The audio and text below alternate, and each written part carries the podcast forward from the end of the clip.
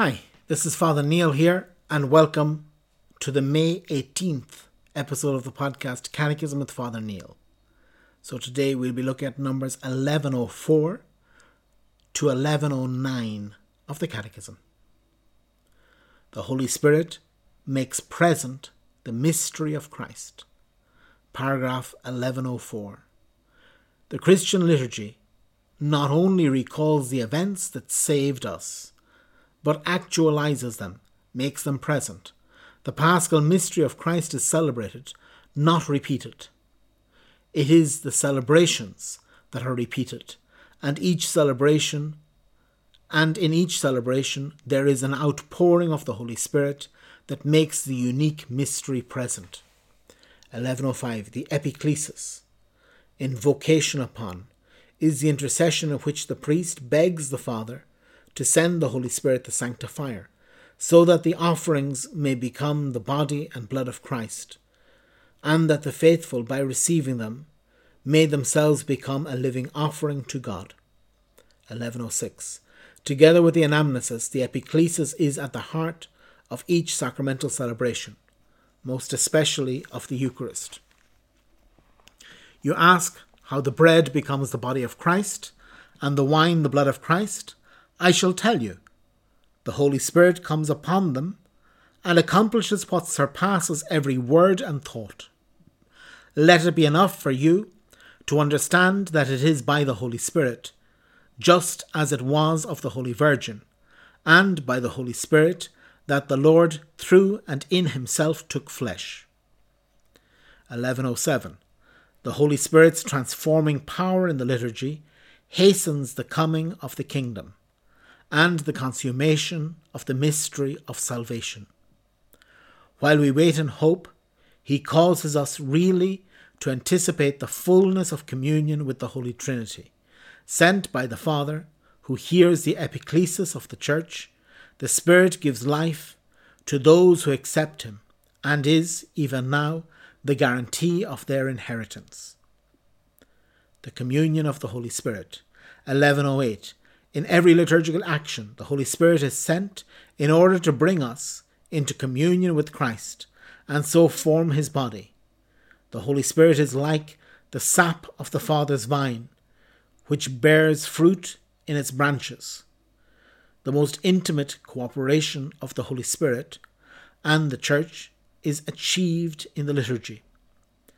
The Spirit, who is the Spirit of communion, abides indefectibly in the Church.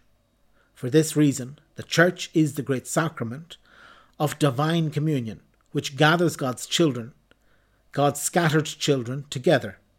Communion with the Holy Trinity and fraternal communion are inseparably the fruit of the Spirit in the liturgy. 1109.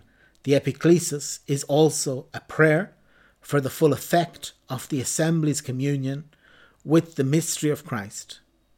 The grace of the Lord Jesus Christ and the love of God and the fellowship of the Holy Spirit have to remain with us always and bear fruit beyond the Eucharistic celebration.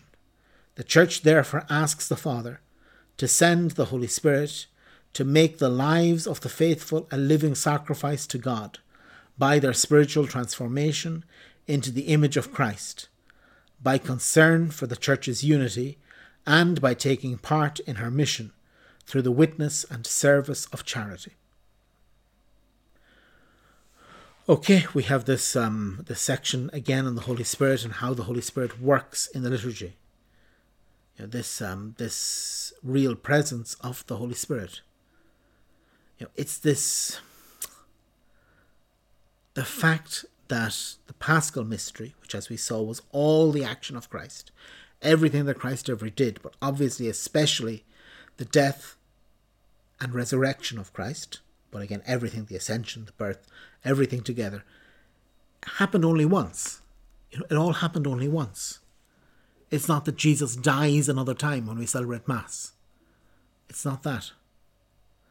But that this eternal action breaks in to the current situation to our current reality that God breaks in, that the divine event, this divine mystery, this paschal mystery, breaks into to our situation and allows us to meet God. This is why the liturgy is so important, that we have this meeting with God that is repeated time in and time out. That this meet that this presence of God becomes present time and time again to help us, to bless us, to make us holy, to allow us to receive forgiveness, to allow us to receive to, to live a good life. That all this happens again time and again. Every time we're there, it breaks in. Then of course the problem is are we participating worthily? The problem is do we want to receive? The problem is are we asleep or are we awake?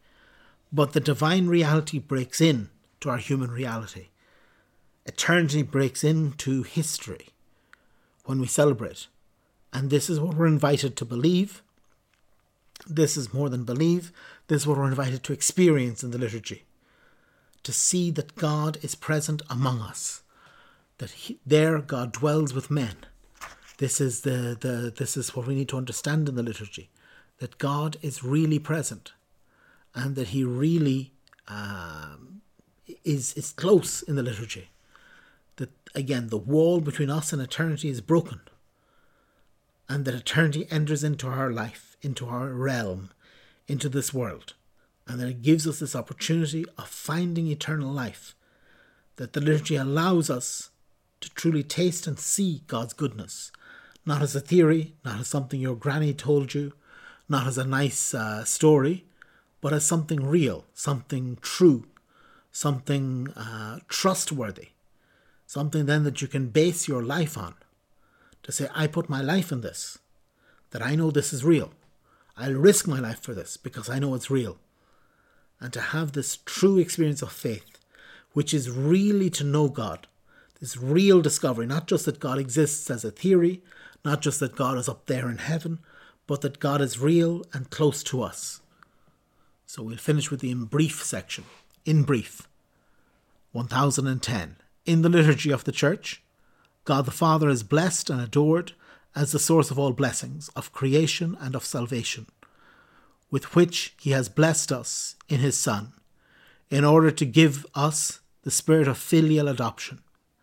1111 Christ's work in the liturgy is sacramental because His mystery of salvation is made present there by the power of His Holy Spirit, because His body, which is the Church, is like a sacrament, a sign, an instrument, in which the Holy Spirit dispenses the mystery of salvation, and because through her liturgical actions the Pilgrim Church already participates, as by a foretaste, in the heavenly liturgy.